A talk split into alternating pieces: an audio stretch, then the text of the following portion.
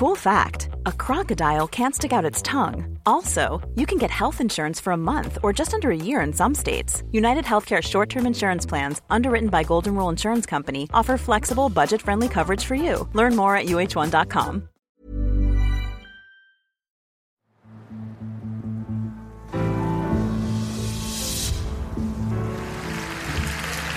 Now young lady that we've all been waiting to hear.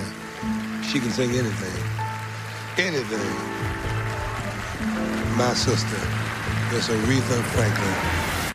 In 1972, Aretha Franklin was not only phenomenally popular, according to the documentary Amazing Grace, she was coming off the back of 11 number one singles. She was arguably the best singer in the world in any genre. So when Lady Soul announced she wanted to make a live gospel album, the response was simple pick a date. And while you're at it, would you like a big Warner Brothers film of the event?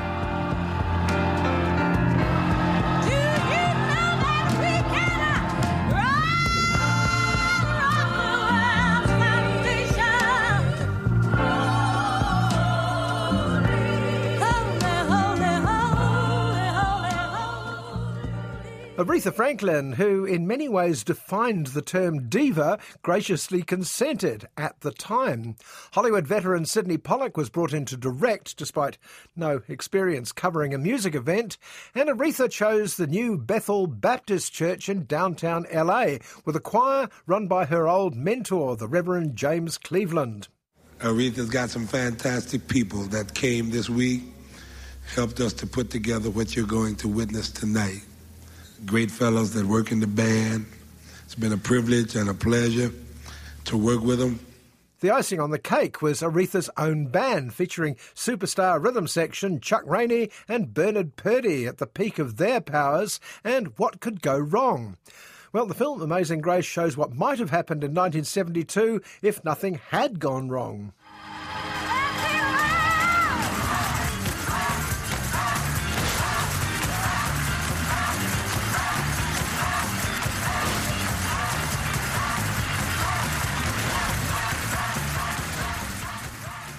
In fact, the footage refused to sync up, and while the recording of the event became the most successful gospel album ever made, the prickly Aretha refused to allow any of the film footage to be released. Even when digital technology allowed new director Alan Elliott to make the film as it was originally intended, Aretha still forbade its use, at one stage even suing the film company. Only her death last year allowed it finally to be seen.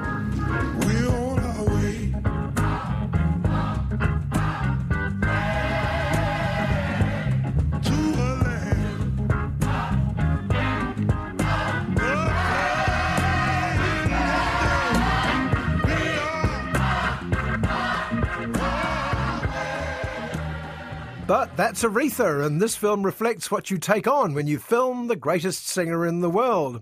She says about five words in the whole movie, and when she's not singing, she has a strangely enigmatic expression, as if she's sizing up the time and the place. She could have very easily have gone into a studio and done this album, but she wanted to do something live. And the only reason we want to do it live is to get the audience participation. So now those of you here got to sound like about 2,000. Can you sound like 2,000? Let me hear. Come on. After all, she started out in gospel with her equally famous father, the Reverend C.L. Franklin. Is this a backward step? But when she sits at the piano, Aretha was a phenomenally gifted pianist too, and starts singing Marvin Gaye's Wholy Holy, it all changes.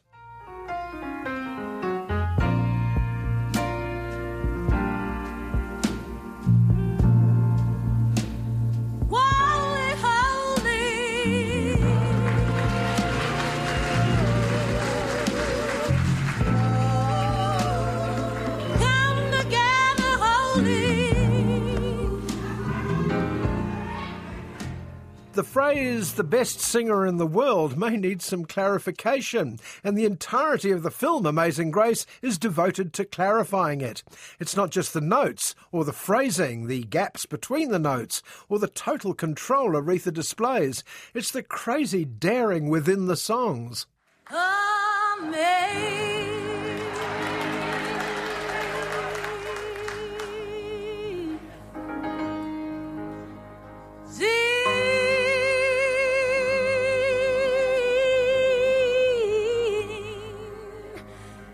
Amazing Grace.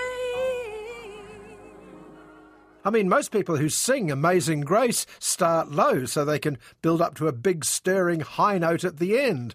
Not the Queen of Soul. She starts high and then takes off in totally unexpected directions while the audience and the Southern California Community Choir struggle to keep up. That same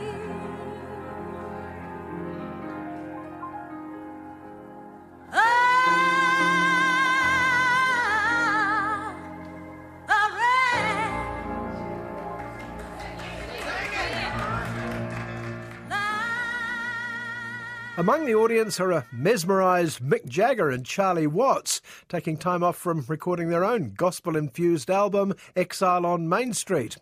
And they're surrounded by LA church folk in their Sunday best, whooping, cheering, and at one stage tap dancing for the Lord. You haven't heard anything yet. Aretha is just a stone's thing.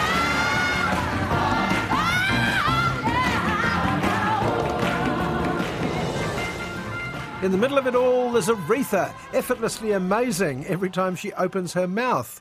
In the audience are her two old teachers, James Cleveland and her father, the Reverend Franklin. But even they concede there's nothing they or anyone can teach her now.